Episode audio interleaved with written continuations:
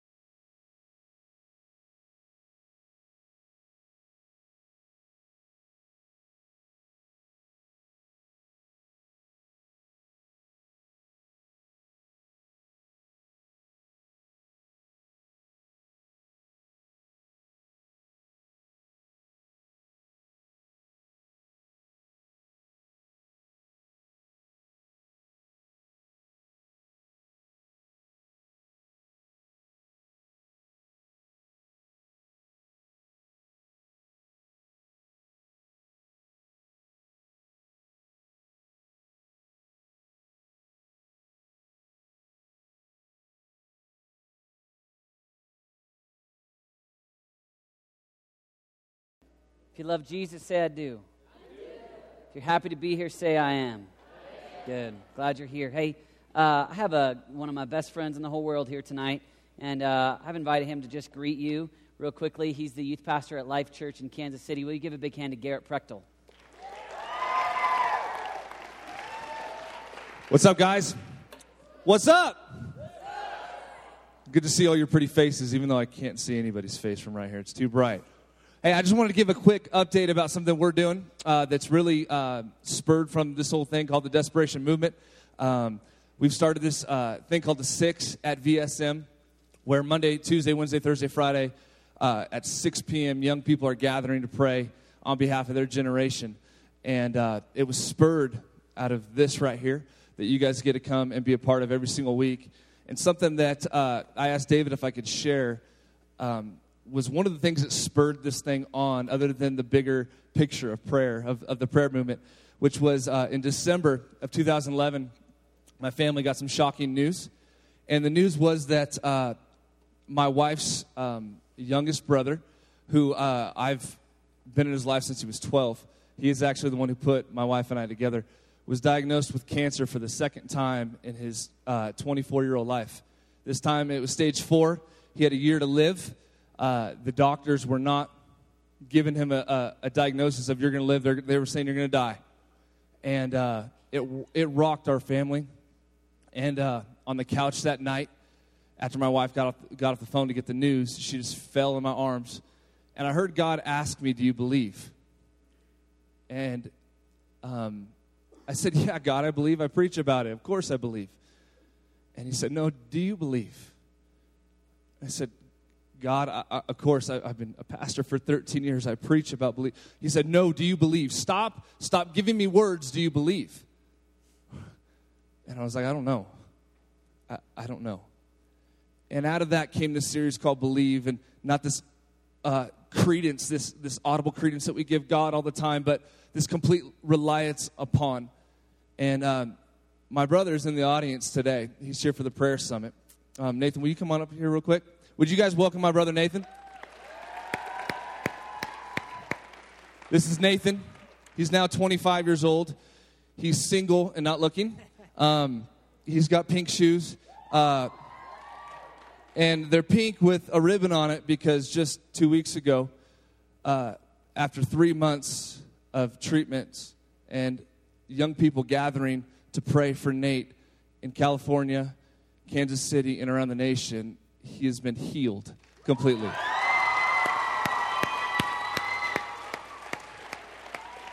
There's not an ounce of cancer in his blood. And this is the most amazing thing. In his sacrum bone, the cancer began to eat away bone. There's a hole there. Two inches deep, long, two inches big. Brand new bone is showing up on x rays and brand bone does not do that overnight, but God does. And so I want to encourage you, DSM, be desperate like never before and believe. Believe and live this thing out that we call the vow, all right? Love you guys. It's good to see you. Would you guys thank Nate? Come on, you can do better than that. That's a miracle right there. That's a miracle. Praise God. Hey, I also, real quick, I just want us to pray together uh, as a family. We have uh, a, big part of our team currently in Wales. Uh, a uh, big part of DLA is currently in Wales. We're putting on a uh, youth conference in Wales together, and so that's a part of our extended family. And so, uh, Sean, if you want to just throw that picture up there, this is some of our team that's in Wales right now, and I just want us to pray for them. They're going to be they're hosting a, a youth conference in Wales these next three days, and so. I told them that we'd be praying for them. Uh, obviously, they've got a lot of work to do. And so, will you just stretch out your hands and let's just pray for our, our DSM family in Wales. Father, in Jesus' name, God, we thank you for this event. We pray for the teenagers in Wales to come to know you and to love you. God, we pray for uh, stories like we just heard from Garrett to come from Wales, God, where you do miracles. We pray, Lord God, that you would touch them and strengthen them. We pray for the DLA students that are in Wales, God. God, we ask that they would be heralders and preachers of the gospel in another land, in another nation, that young people in Wales would be passionate for God. And everyone said, Amen. Amen. amen. All right, one last thing uh, before we dive into the word here, and that is next week we start a bizarre series. It's going to be on relationships uh, called Uncensored. And so um, it's, it's rated at least PG 13, if not worse. And so uh, that's why junior high can't come. No, just kidding. So uh, so anyway, so next week I want to encourage you guys to make sure be here. Uh, and and if you want to bring your friends, we'd love for you to bring them. But wanted to, to encourage you to be a part of it next week. It's going to be very creative. Quite a, uh, it's going to be a lot of fun next week. So uncensored starts next week. Uh, a few weeks ago, we started this series called "What's Your Secret," and in week one, we talked a little bit about how the enemy wants to destroy our lives. Do you remember that? We talked about how the enemy was like a lion. All right trying to prowl around and devour us. And that first week, we wrote out confessions to God. We talked about secret sin the entire night. And you wrote out secret sins. Many of you wrote different things about lust, pride, insecurity was a big one, fear was a big one. A, a, lot of you wrote about, about some form of ungodly talk, whether that be gossip. Some of you wrote about lying. And so we confessed to God. We came before Jesus, and so we don't want these things in our lives. And then last week, we talked a little bit about confessing to each other. And we talked about it how in James it says, when we, when we confess to one another, we're healed. And so at the conclusion last week, we had a time where we just confessed our sins to each other and we prayed for each other. And, and if you remember, we talked a lot about how when we go to spend time with God, when we get into the presence of God, that's where we are cleansed. That's where we become clean. And it gives us strength to go and pursue God again. And we fall short, we go into His presence, He cleans us. We fall short, we go into His presence, and He washes us. And, and we talked about that a little bit last week. And as I was beginning to pray and think about this week, I, I want to talk to you a little bit in a practical standpoint on how we continue, how we remain how we keep going without going back to our old sin. Because it's one thing for you and I to come and for us to confess it in week, week one and for all of us to write sins and we put them on the cross and as a statement to Jesus, we say we don't want these in our lives. It's one thing for us to come and make that statement and have it be a one time event versus actually walking away from these sins.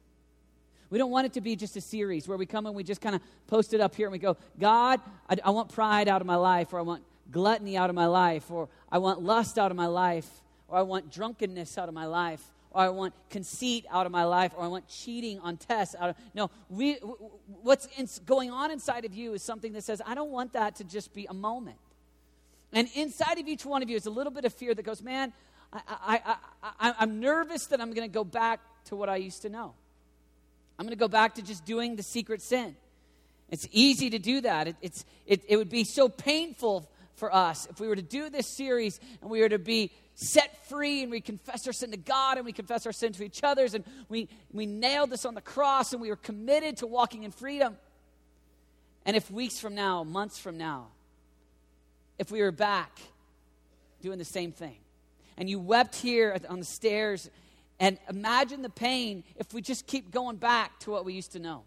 If we, even what John said a moment ago, if we go back to the ordinary, if we go back to what everybody else is doing. and you know that God has moved in your heart, and there's this testimony that says, No, you, you wept tears and you, you wrote it down, and we, you know, we sang songs with Cory Asbury about breaking the chains, and we, we, we made a, we've had this season where God's been doing this. And the very last thing that we want as a family is to go back to these sins. We want these to be gone. We want these to be over. We want these to be not a part of our lives anymore. I was reading in Romans, and I want to read Romans chapter 6. And the way I grew up is learning this was kind of, uh, you know, a version of the Bible that he says, can, should we continue to sin so that grace may increase? By no means. We died to sin. How can we live in it any longer? I was meditating on that verse, but I read it in the message, and I love the way that the message said it. The message came out like this So, what do we do? Keep on sinning so God can keep on forgiving? I should hope not. If we've left the country where sin is sovereign, I love that. If we've left the, the country where sin is sovereign, how can we still live in our old house there? Or don't you realize we packed up and left there for good? Tonight, I want to talk about packing up and leaving this for good. I want to talk about this being gone.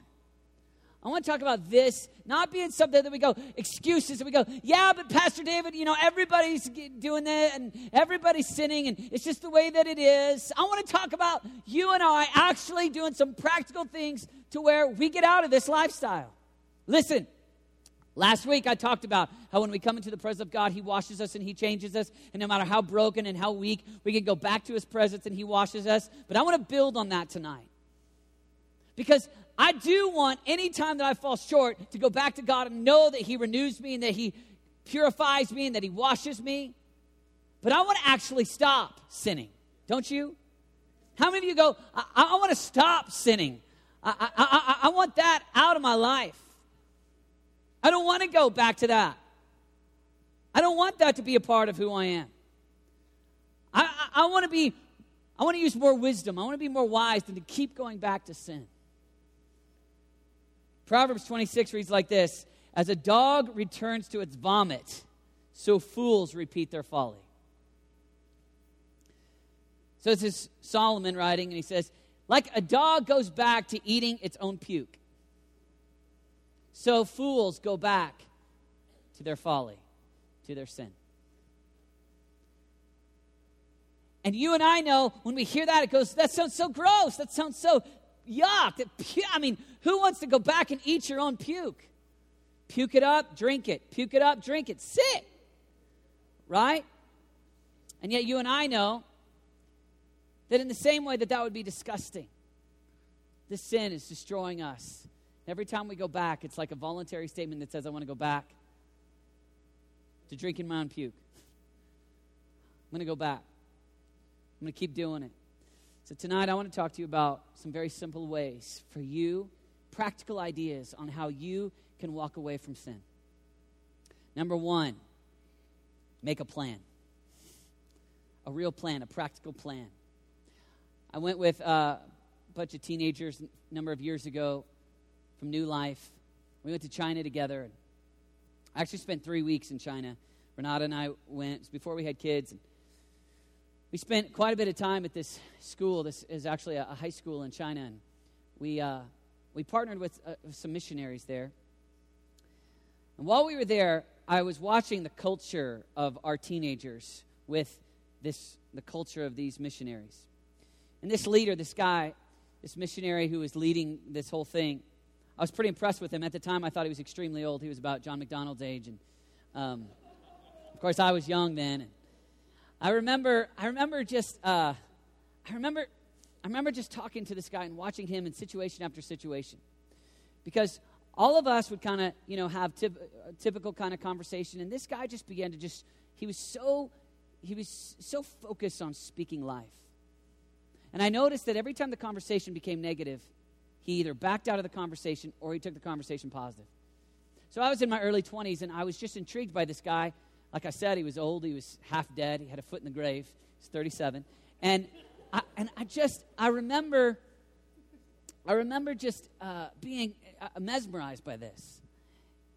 And I began to talk to him about it. I just, I, I, I noticed it over the course of the week, so I just said to him, I said, tell me, tell me about how, tell me about wh- why you do this. And I just said, and he said, why I do what? And I said, I've just noticed that nothing negative comes out of your mouth.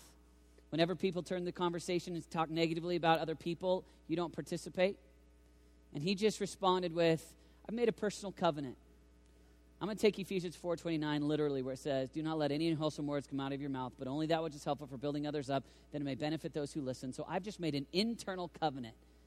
I'm just not going to be a part of that. And so there was no judgment that he placed on anybody else. There was just something that he was like, I'm not going to go back to that way. It was, an, is a, is a plan, it was a decision, it was something that he had resolved in his heart to do. It was personal. It was just something, it was, just, it was really just between him and God. I would have never known about it except for I so noticed the righteousness on his life that I asked him about it. I was recently uh, doing some marriage counseling for uh, a, a, young couple in their 20s. And, and so we were talking about marriage. And I met with them multiple times. And one of the things that I found that was so fun about their relationship was that they were radically committed to purity. And so as I was talking to them, I found out that they had decided that they weren't going to kiss until their wedding day. And so, uh, yeah, it's powerful.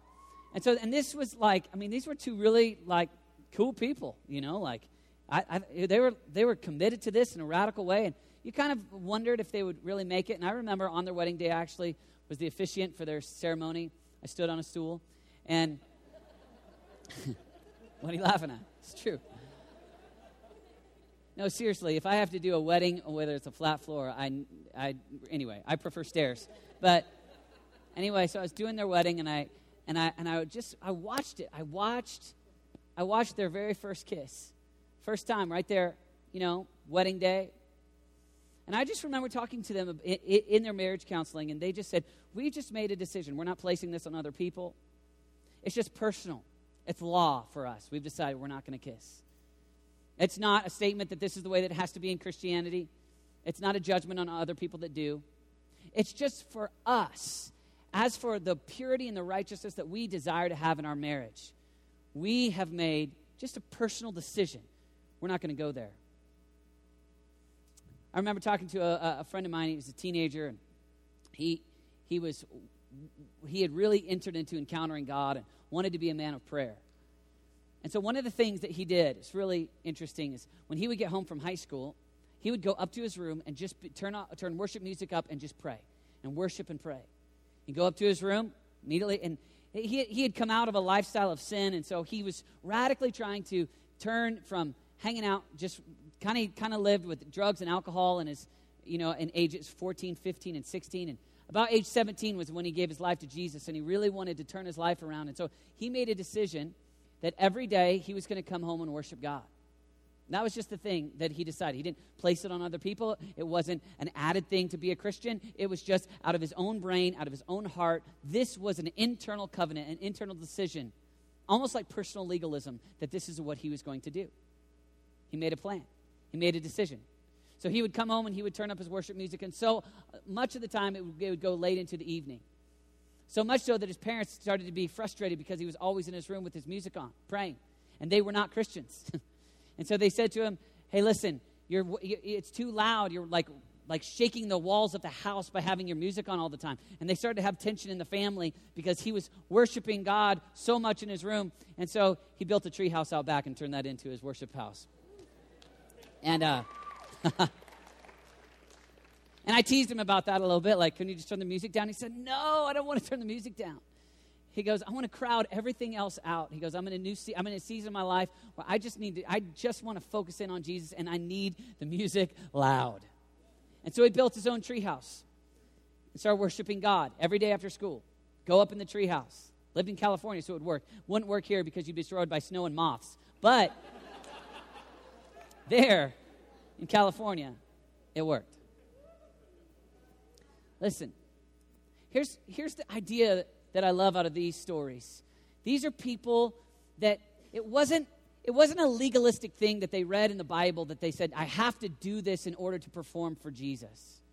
Instead, what it was is, I don't want these sins in my life anymore, so I'm going to make a choice. I'm going to do something, and nobody else has to do it, and I'm not going to ask any other, any other people to do it. I'm not going to judge other people. But as for me, this is a practical way that I'm not going to go back to sexual immorality. This is a practical way. So make the covenant not to kiss. This is the way that I'm, I'm not going to go back to the old drinking and the old way. I'm going to I'm going to worship God every day by myself in my, in my room or in my treehouse. You know, it's uh, those decisions that I, I, it's, it's made by the individual. It's saying, I, I don't, I, I've had a problem. One, the second highest one last week was about lying and gossip. So, so this, this missionary in China, I'm, I'm making a decision. I'm going to not say any unwholesome words. I'm just going to walk away. And I love those because all of those examples, they all came from people. It was their own little commitment, their own covenant before God, but it was very practical. I like to call it personal legalism. Everybody gets mad when you talk about legalism. Because anytime you say, hey, you should fast, don't you dare put something on me. You should pray, don't you dare put something on me. You should not watch movies with sexual things in them. Don't you dare. How dare you? Don't you know I'm saved by grace? Come on, man. And everybody gets mad. You, you, you should love other people. Well, I don't know. I mean, it's just people get upset. And so here's, here's one of the fun things. People get people call the pull the legalism card all the time if you put if you put their beliefs on if you put your beliefs on them. But here's the deal. As Christians, you you're independent. You make a choice to follow Jesus, you can live with as much legalism on the inside as you want. And you go, Oh, I don't want to be legalistic. Oh, yeah, you do. Oh, there are some things, there are some personal legalisms that are your best friends. David, what are you talking about? Listen, last week, all I did was talk about how once we sin, we go back to God. He forgives us. We, we draw near to his heart. We run back to him. He forgives us. It's the good life. But if you want to walk away from sin, you need to make a practical plan on how to walk away from sin. Not just a statement that says, I'm going to, but how are you going to do it? Listen, there's things in my life, I've got so many rules that, that nobody knows about that are just for me. I mean, you guys don't know about, but I've got, a, I've got tons of rules. I've, got, I've, I've, had them, I've, I've had them since I was in high school. I've got rules that it's just for me. I'm not going to put them on anybody else. But as for me, I, I remember when I got married and uh, and I started telling some of these to Renata because she started to see them, and it was just kind of an intriguing thing for her because I had all these things that were my friends, these rules that were my friends. Why were they my friends? Because they kept me from sinning. Because they were things that were just choices. So, man, personal legalism. Oh, I like it. Personal legalism. Now, legalism you know, someone else placing something on me out of judgment, oh, that's hard. But something that I've decided out of the overflow of God working in me so that I don't have to give my life into mediocrity, into lust, into fear, into being controlled by other, what other people think. Oh man, personal legalism is awesome. You should, I'm telling you, if you'll get, if you will lock in with, okay, what are the things that you want to walk away from? And as for you, what are the things that you, you just you, you're not going to put it on other people. You're not going to say this is the way that it has to be for others. But as for your own heart, you start to make covenant in your own heart that goes, as for me, these are some of the rules. This is the way that I want to live. We've got them all through DSM. I talk to students in DSM and they've got them. You might not know about them, but there are students sitting in this room tonight that they've got personal legalism going on all over the place. There are, there are students in this room, they've made a covenant and a decision. They're not flaunting it, they're not wearing a t shirt that proclaims, I will not date you. but they've already made a decision that they're going to finish, graduate from high school in DSM, and they're never going to date you. They've made a decision. You can ask them out, they won't date you. You can try to kiss them, they'll, they'll get mad at you. They'll punch you. They'll get upset. Right? It won't work. They'll kick you. Why? Because they made a decision. Right? Personal legalism. That's what it is. There's some in this room, they don't do Facebook. I don't know all the reasons, but they go, you know what? I don't, I, I, for some of them, it's wasting time. For some of them, it's their identity on how many likes and how many friends they do or don't have. But they've made a decision. They're not flaunting it, but they've made a decision and decided, I'm, I'm, I'm walking away from it. There are some people in this room that are here tonight, and they've decided they're not going to go to parties where there's drunkenness. They've just made the choice. They might not flaunt it in your face. They might not look at you and say, hey, this is what you have to do because I made this choice. But you, when you get down to their heart, they've made a decision. It's personal legalism, and it's empowered by the loving kindness and the grace of the Lord Jesus. And it's a love statement back to him that goes, You prepared a way for me to not have to walk in sin. You, you took me out of the country where sin was sovereign. I don't want to go back there. I'm making a house as far away from, from sin as possible. I want to be as close to Jesus as I can get. So instead of just having it, calling everything okay, I'm going to make some commitments, some practical decisions. I've got personal legalism. Personal legalism exists in DSM. Some of our strongest students, when you sit down with them over coffee and you start talking about what's going on in their heart, they don't even know, they don't have the language for this, but this comes out of them like crazy. Choices that they've made, decisions. So, number one, I want to encourage you. What's yours? As I look at these, and I look at lust, deceit, Wicca, as I look at lying, envy, how are you going to practically walk away from cheating? Have a plan. Make a plan. Yes, your plan is to run back to the grace of Jesus every time you fall short. And in addition to that, on top of that, not a substitute for that, in addition. In addition to grace and loving kindness, what's your practical plan to not go back to the secret sin that you confessed and you wept over? You don't want to go back. Number one, make a plan. Number two, confess to God every day. Confess your sin to God every day. There is nothing you are going to articulate to Him that He does not already know. So you might as well say it all. So say it for real.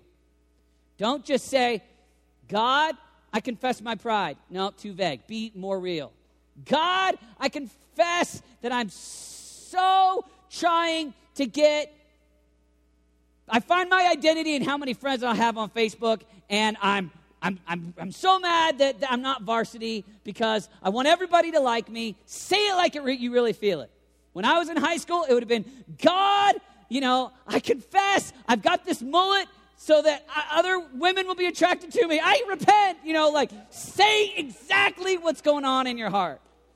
Don't just give vague things, say it, confess it to God. Confess exactly what's going on in your heart. And here's the deal as you confess to God, you'll be surprised. You'll develop a real relationship rather than coming and saying, Pastor David, I just feel like when I pray, it's not, uh, God doesn't hear me and uh, it's just not really real. I feel like, listen, when you talk to God like He's a real person instead of just kind of beautiful, la, weird talk, God bestoweth upon me righteousness so that I can radiate love. No, talk to him like real. God, I confess this sin. This is what I did yesterday. This is what I want to do today, but I don't want to do that. My sin nature wants to do that. But because you're inside of me, the Holy Spirit's alive in me, I've left the state where sin is sovereign. God, I want you more than I want all these other things. And begin to say it like that. Confess it to God. Use real words. Don't just use vague, sweet language what's really going on in your life. I encourage you to journal and write it out to God each day. The way that I do it, I actually have a, a, a journal. John, I know I'm losing man points with you, but I have a journal. And I, and, and I, I, I write it out. Actually, John does too, just for the record. Okay. He's got a, a, a journal. All right, so, but it's a masculine journal, but mine's more. But anyway, so, okay. Garrett, you have a journal too. Okay, so, but write it out to God. Just, just write, I mean, actually be specific and confess it to God. Write, actually talk to God, confess it. And if you'll do that each day, you'll be surprised. Your strength to walk away from sin We'll get stronger when it's when the glue, when the thing that's t- that's making it work is relationship. When you're talking with Jesus. When it's just a theory, then when it's just a theory and it's just kind of vague, a, a principle.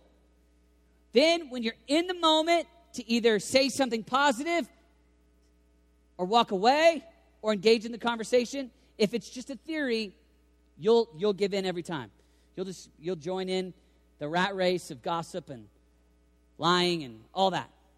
But if what's alive in you is, I'm going to be in the journal tomorrow morning, repenting of my sin, and I'm looking at the last 24 hours, and I'm going to be face to face with Jesus, there'll be something inside of you goes, I don't want to break God's heart again. In fact, I want to bring pleasure to the heart of God. So therefore, I've got motivation to back away and to not give in to whatever it is the lying, the lust, the sexual sin, you name it. He'll give you strength. So confess it to God every day.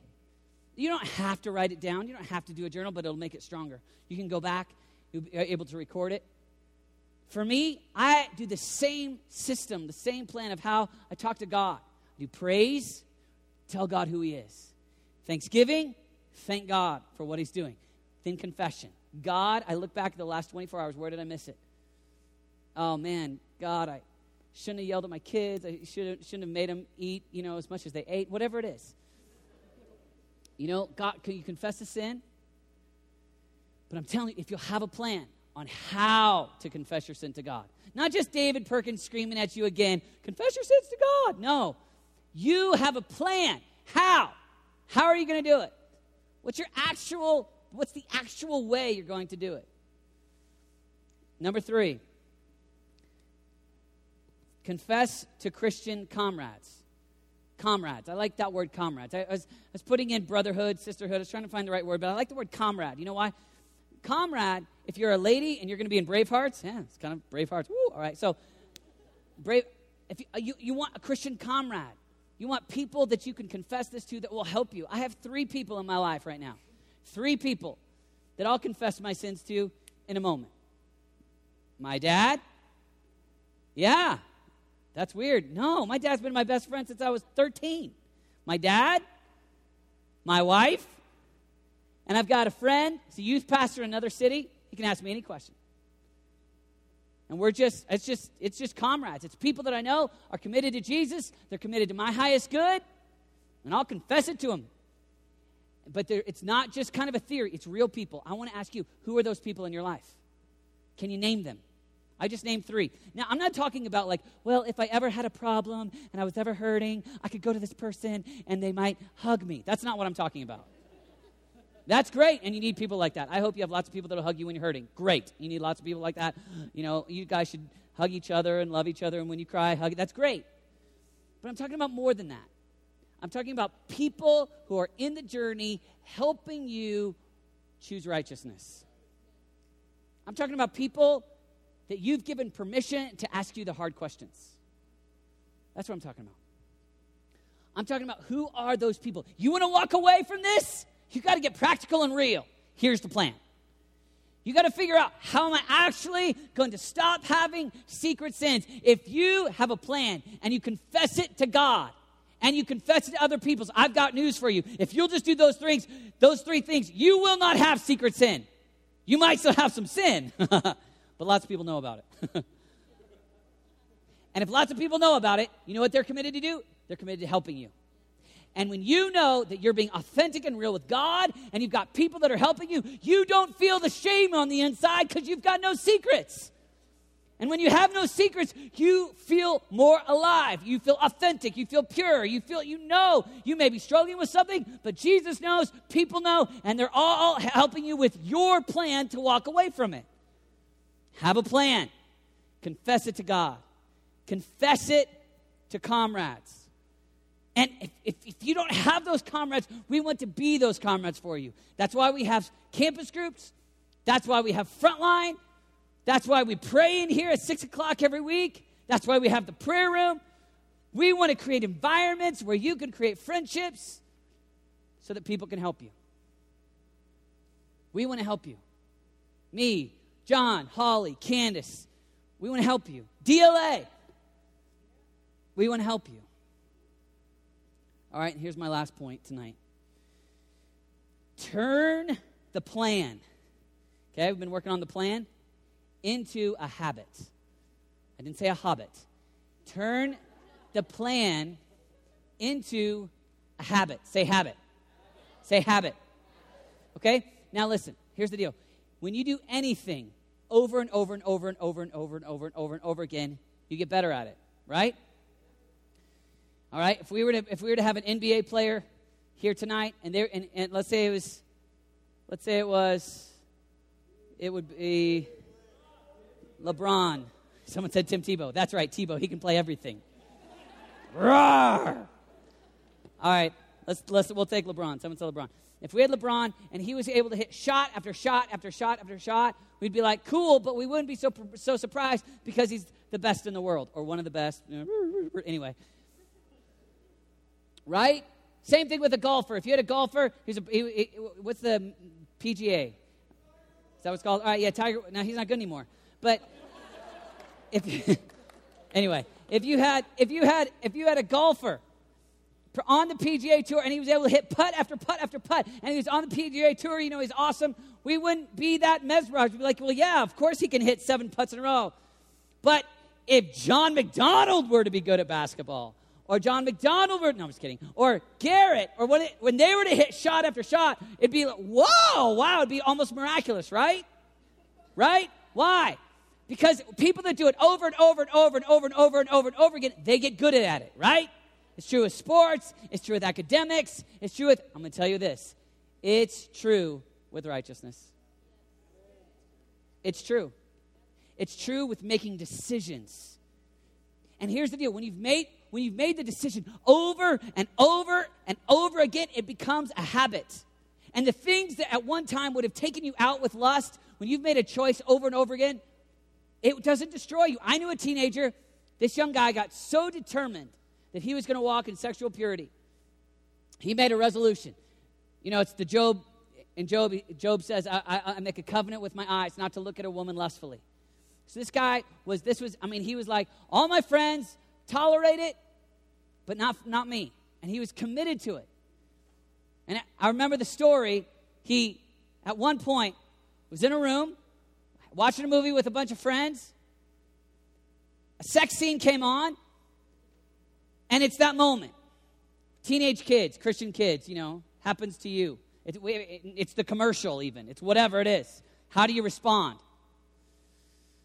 This kid, he ran up, he ran up to press stop on the DVD player. Problem was, he was lame at technology. He didn't know what to do. Got, he couldn't figure it out. He couldn't figure out what's going on. So, in his frustration, he didn't just run out of the room. He didn't want his friends to watch the sex scene either. So he picked up a blanket that uh, his friend had, threw the blanket over the television, and ran out of the room.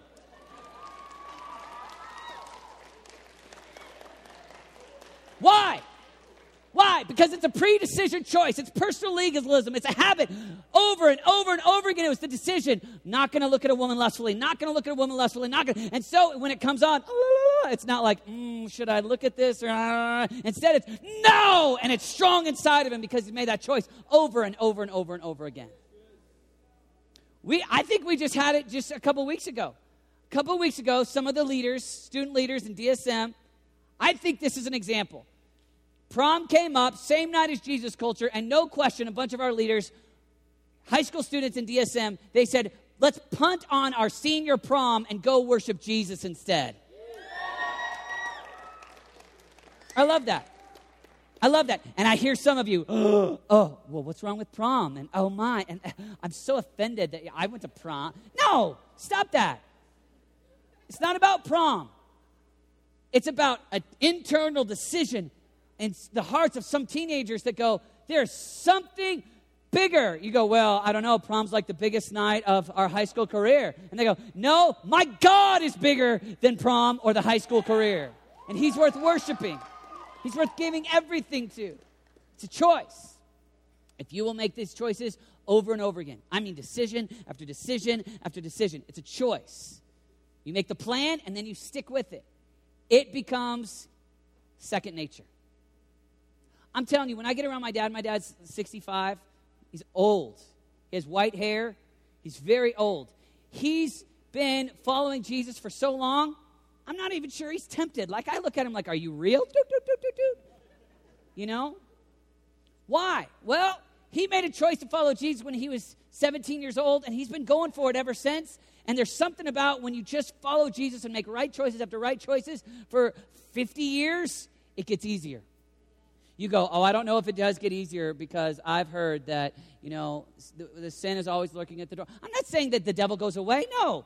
Sin, the enemy wants to destroy you, he's still prowling around like a lion.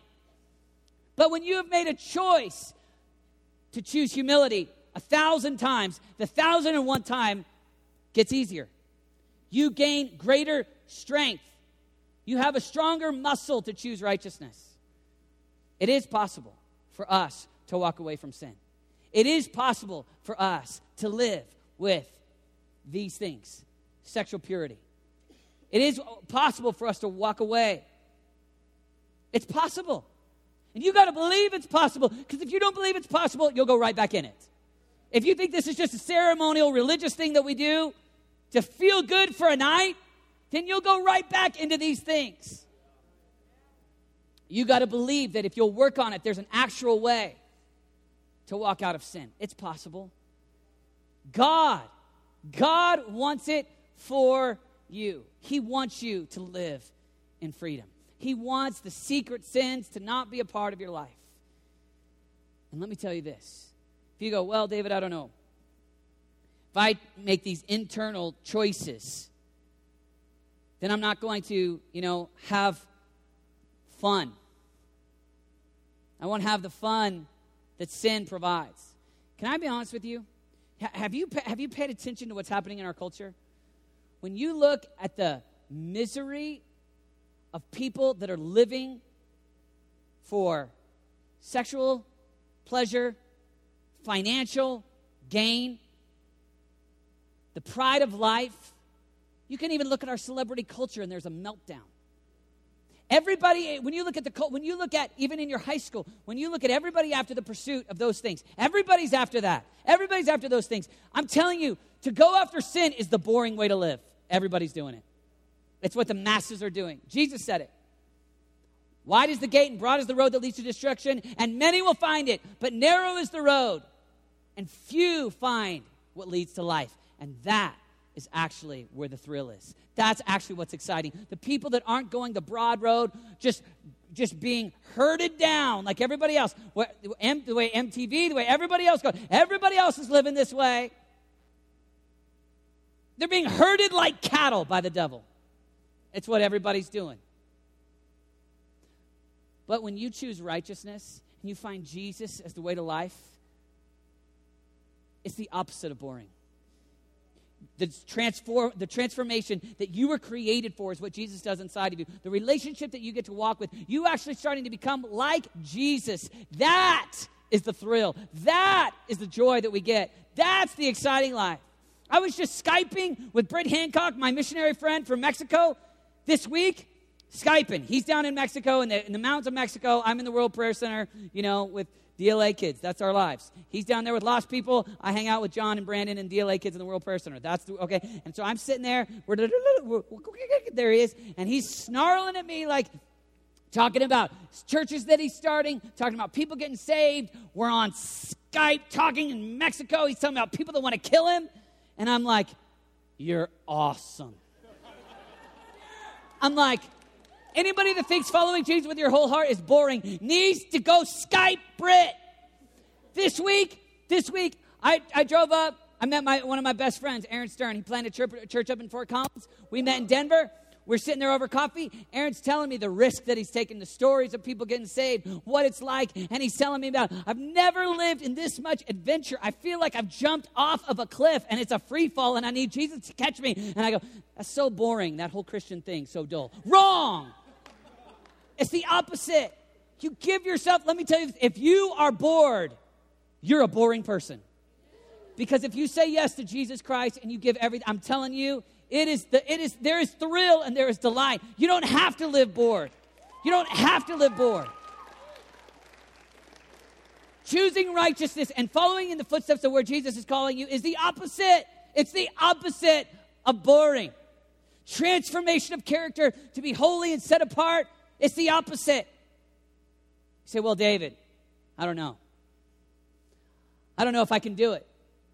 Listen, I am not saying it's all in your strength. I am saying the Holy Spirit alive inside of you, Jesus at work inside of you, you gaining revelation. This is my plan. This is how it's going to go down. Together, you can walk away from sin. So it says in 1 John. 1 John reads like this Greater is he that is in you. Greater is he that is in me than he that is in the world. Let me say that again. Greater. Say greater. Say greater. Greater is he that is in you. Greater is he, the Holy Spirit, the life of God. Greater is he that is in you than all that is in the world. All right? Got it?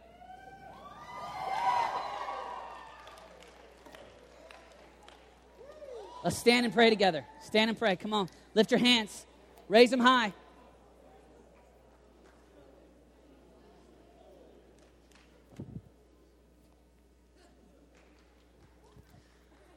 Raise them high. Here we go. Raise them high. Come on, raise them higher.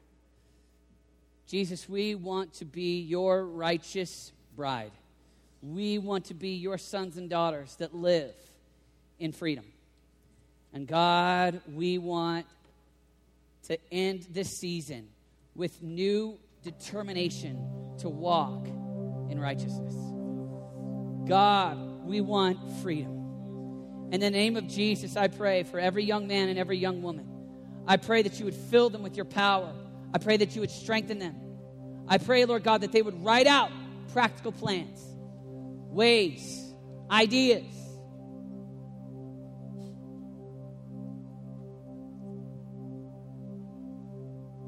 Some of you need to write them tonight. You need to write out a plan tonight. How? Okay, we burned we burned your sin secret. How? How are you going to walk away? Father, in the name of Jesus, make us strong. Father, in the name of Jesus, help us. Father, in the name of Jesus, we can't do it, but you in us can accomplish anything. Your strength can give us ideas courage, wisdom. We don't want to run back to the vomit. No, we want you. We love you. We love you. In Jesus' name. And over time, this doesn't look as attractive as it once did because you're fixing your eyes on the things of the kingdom. I'm just talking about a thousand that have a vision for their heart. They've got passion for God. They're leading intercession on their schools. They're set apart, consecrated under God. They've got a vision and a mission for their life.